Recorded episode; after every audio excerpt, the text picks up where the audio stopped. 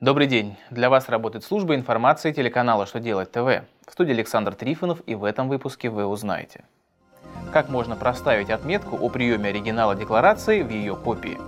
Как можно использовать электронные документы в судебной деятельности? Как предложили усовершенствовать систему целевой подготовки кадров? Итак, о самом главном по порядку.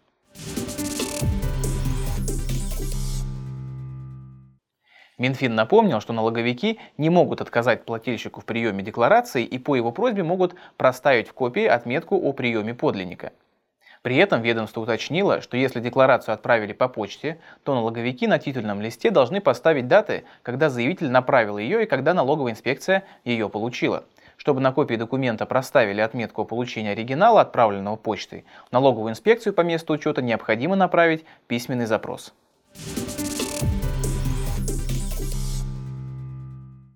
Верховный суд подготовил для судов общей юрисдикции и арбитражных судов разъяснения по применению электронных документов.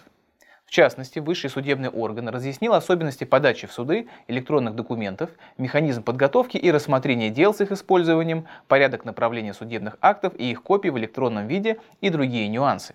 К примеру, организации могут направлять в суд в электронном виде исковые заявления, заявления о выдаче судебного приказа, административные исковые заявления, ходатайства и жалобы.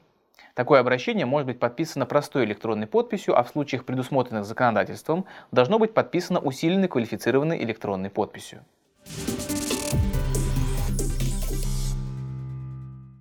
На рассмотрение Госдумы поступил законопроект, совершенствующий систему целевой подготовки кадров.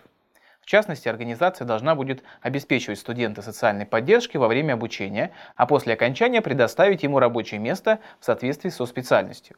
Если же заказчик целевого обучения не трудоустроит выпускника, он должен выплатить ему компенсацию в сумме равной тройной среднемесячной зарплате по региону.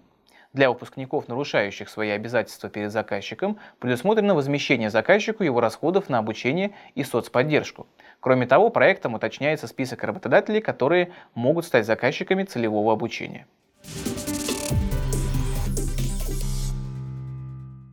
На этом у меня вся информация. Я благодарю вас за внимание и до новых встреч.